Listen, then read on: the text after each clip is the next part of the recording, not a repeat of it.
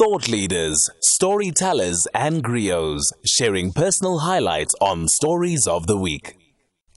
So I really do enjoy this particular feature. And I suppose the reason I enjoy it is it shifts the lens on the world that we live in.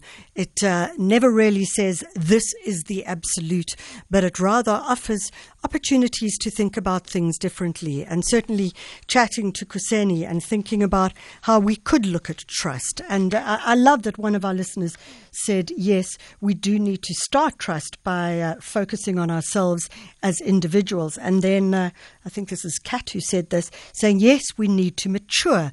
And that's quite something. We do need to mature. We are now a 30 year old country.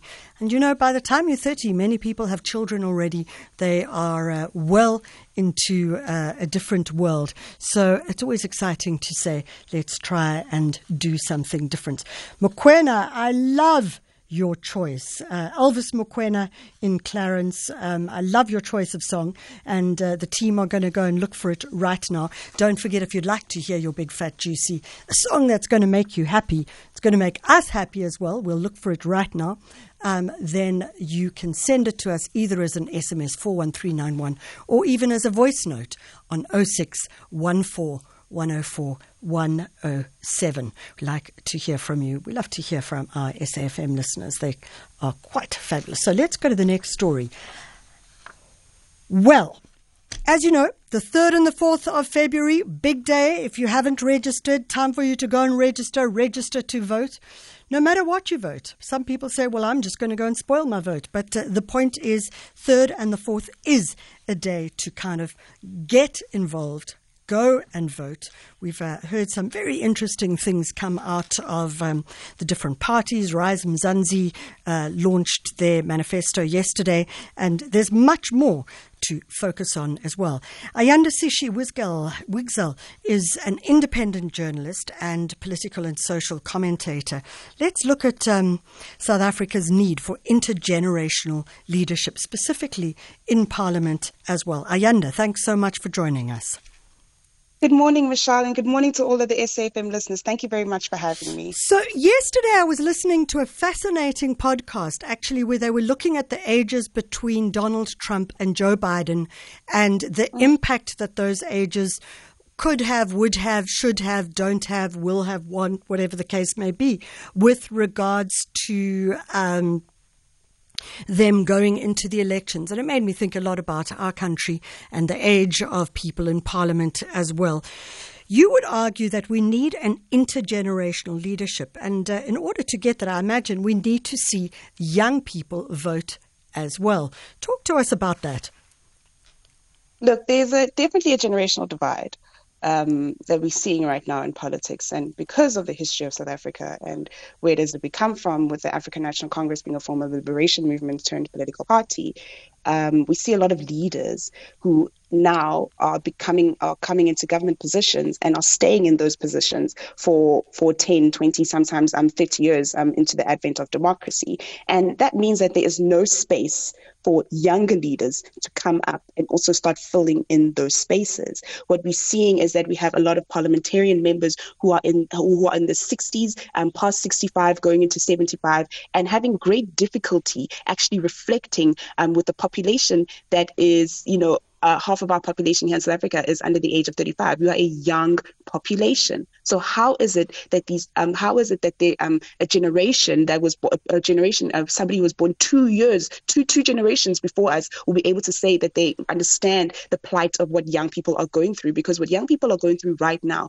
is different. Also, there are similarities, but there are differences um, in, in what young people are going through right now than what it is that they were going through um, during the 60s, 70s, and 80s. You had mentioned before in your introduction, you know, that by the time somebody turns 30, they're meant to have children, work, and a house. But we know in South Africa that we have the huge pro- problem of unemployment, where almost half of our country is, is well, well 34, almost 34% of our country is unemployed. And even more than that, um, amongst amongst black amongst black women, it's 42% of, of, of, of, of black women who are unemployed. And so what we are seeing is that there are there is a huge gap, not only generationally, but also in, in, in wealth as well, also in job opportunities as well because there is not many people who are creating space for young people. That only that it doesn't even even um, extend to parliament, but also to the economy as well. Young people are just simply left out. So, okay, if we had to say let's uh, let's shift and change this um, alignment, how would you like it to see? Would you like it to see based on a percentage base of the number of people, etc.? I don't really think it's a percentage base, or it, it's more about representation and numbers and what that representation yeah, so representation and numbers like. does mean if you say representation and numbers then you are going to be talking about a percentage because if you're saying are you saying that you want 10% 20% 50% i mean one could say we believe that um, that there should be uh, a regulation that says of all the people that are uh, represented in parliament we would like to see whatever percentage what would that be for you? There are countries such as uh, such as Kenya that do practice that very what what is it you're speaking to? They say that a certain percentage of their parliament mm. has to uh, consist of young people. Mm. and i'm not saying that that is a bad thing but what does that representation look like? What is that number and that percentage yeah, looking like? And will that percentage actually make a difference? Because i think if we start putting numbers to it like an actual tangible number and if we get to this number and we see that there is no actual material difference that is happening i believe believe that if we start putting that material and, and quantifiable number to say that if we reach this number, then X, then, then, then this will happen, I think is, is, is a dangerous slope for us. I think what we first need to see, what we first need to hear from young people is what does it look like for them to have representation. It's not necessarily about the number of people that we have represented, but what does that representation mean to young people? So what it does can it be look a like? small So let's do it. Let's let's let's let's break this down because let's get practical about this. What does it look like for you? For me, it's not even about numbers, and, and I'm going to break it down for you. For me, I need to see people doing work on the ground tangibly. I need to see material change happen right in mm-hmm. front of me. Yeah. And I'm going to give you an example of that. Um, personally, for me, I grew up in a home where I lived in a township, but we had no water. We had no access to water for the longest of time. And we only got that access to water probably about five years ago, if I'm not mistaken. And so it's really hard to tell a young person who has to cross a bridge um, mm, of torrid yeah. r- uh, river water has to go to a school that doesn't have infrastructure. Yeah, and uh, um, go go to a school that doesn't have infrastructure. Tell that person that what does change look like for you if they are living in an environment where they can't even imagine that change. So what we need to start off with is making sure that young people have access to information. And for me, I would have loved to have access to that information in order for me to know what is out there and what other people are offering me. From there onwards, we need to have politicians actually go to the floor and to the ground and actually speak to people, but in a way that is honest, in a way that will win back trust, which is what your previous speaker was talking about. There is a huge trust deficit that exists in this country. And with the burden that young people are facing, there is just simply no time for people to be like, okay, I'm going to sit down and I'm going to listen and I'm going to read because I'm busy trying to find work, I'm busy trying to find food, I'm busy trying to live. So we need to have our government make sure that we have access to not only information but to resources as well. And so when our government is not coming to the fore, especially when it comes to civic organization, um, especially when it comes to civic education, then we don't know what it is that is happening in our countries. And that information and those resources are left to NGOs in order to fill those gaps. And so, so I would have liked Ayanda, to see. We need to go to a break, but when we come back from the break, I'm happy to take the conversation further. Um, TG has said um, the problem is not necessarily age, but capabilities. And uh, I mean, I think that that's an interesting one, and perhaps you can respond to TG's to TG's comment about capabilities versus age. So um, let's let's do that after the break. Thought leaders, storytellers, and griots sharing personal highlights on stories of the week. And that's exactly what we're talking about. We are going into the third and fourth for people to register. And Ayanda Sishi Wigzell is an independent journalist and political and social commentator arguing for um, greater representation of young people. Um, Ayanda, you know, what we are saying, uh, not what I'm saying, but one of the listeners is saying, TG is saying, let me just try and read this here. It's, it's not an age, it's, it's about the capabilities. And that's from Tulani. Uh, what's your take on that? Young people are very capable. We have a lot of young, capable professionals uh, if you look at what happened yesterday on Saturday in the Heartfelt Arena in Tshwane, you see new political parties that have so many young people who are in their leadership positions. If I'm looking at BOSA, just last week they announced that Ayanda Ali is the new communications mm, head. Yeah, she is very, very capable young communicator. In fact, she was the spokesperson um, for, for Mbalula when he was the Minister of Transport. And under her um, and under her leadership, the communications department there was working extremely well. We have um, in, in, in Rise we have young, capable leaders such as Lawrence Manaka, who was the previous um, who was the, the previous deputy chairperson of Equal Education. And he, along with a bunch of his other school children when they were in high school, decided that they are going to sue the government for the standards and infrastructure of all public schools to be changed, and they won that constitutional debate. We have look you have Lukhona Mnguni, who is um who is the, the policy head of, of, of Rivonia Circle, who is absolutely brilliant when it comes to the political field of political policy. There are so many young people that I can speak to. Look at the end the policy of, of the, the, the, the board members of, of, of, of the of the, the National Youth Development um, Agency. We have the likes of Paul Pillay, who is also a, a, national um, uh, who's part of the uh, who's part of the NPC as a commissioner, and she is doing brilliant work. We have people who are in the youth council of of of of of, of Gauteng, the likes of Dimpo Lefeu, Irfan Mangera, who are there working with government to make sure that they do right and they and, and do right by young people. We have a capable young force. So I suppose the, the question, the, the question, the question that needs to be asked, and I'm going to throw two questions at you only because we like uh, starting to close off on the hour, and I don't want to miss.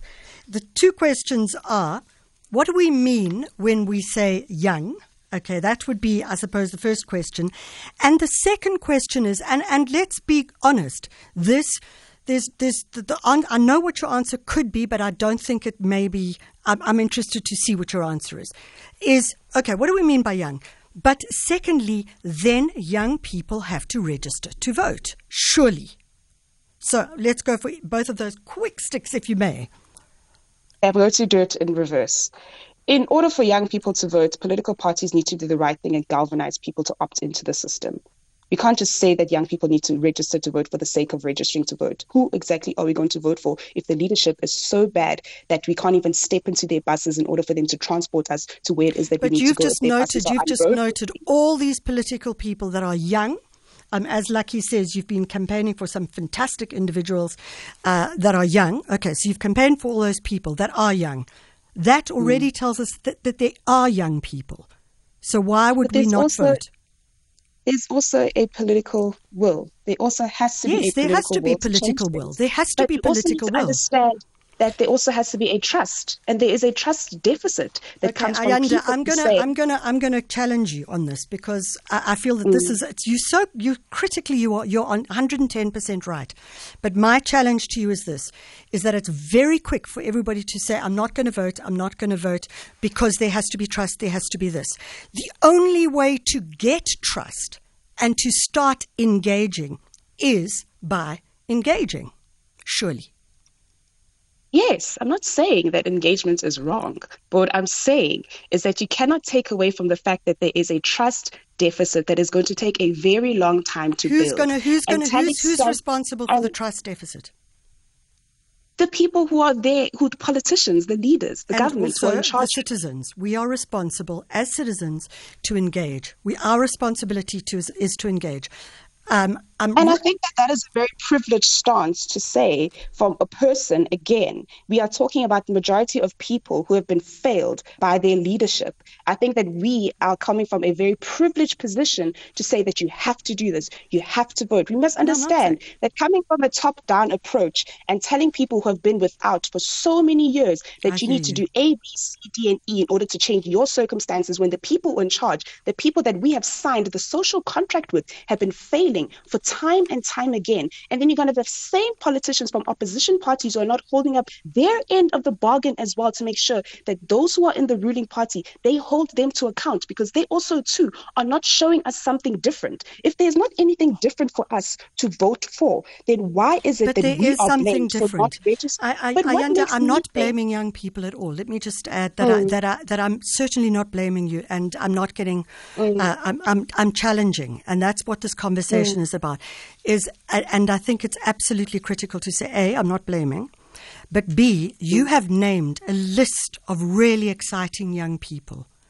So Mm. my feeling is that list is named, and now it's time for us to say, okay, we will trust in that list and we will vote. That's the issue. That's what I'm trying to get to here is that you are trying to tell a group of people, especially young people, young people who have had, you know, we stand up for our rights and we protest. I was there during Fees Must Fall. And the very government that we voted for, the very government that we trusted that is going to give us free education that they promised us in 1955 has not been coming to the fore. But We you will vote for the list. You will vote Please, for can I just finish the point Yeah, that is okay, that I'm trying to say?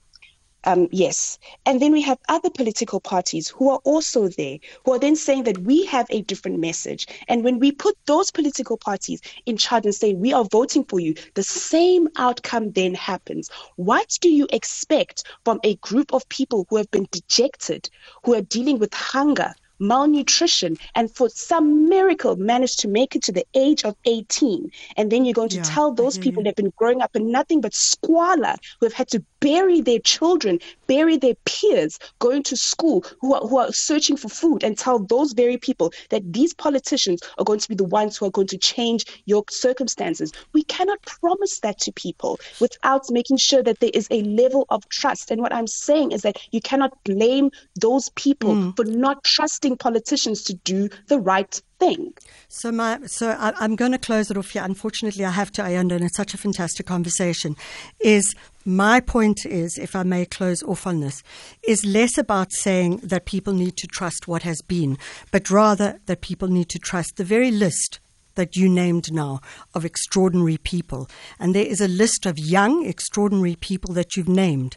And certainly, if I was going to vote and I had never voted before, I would be looking at the very list that you've given us. Under we do need to close off. It's just gone eight o'clock. It's eight o'clock. It's time for the news. Good morning.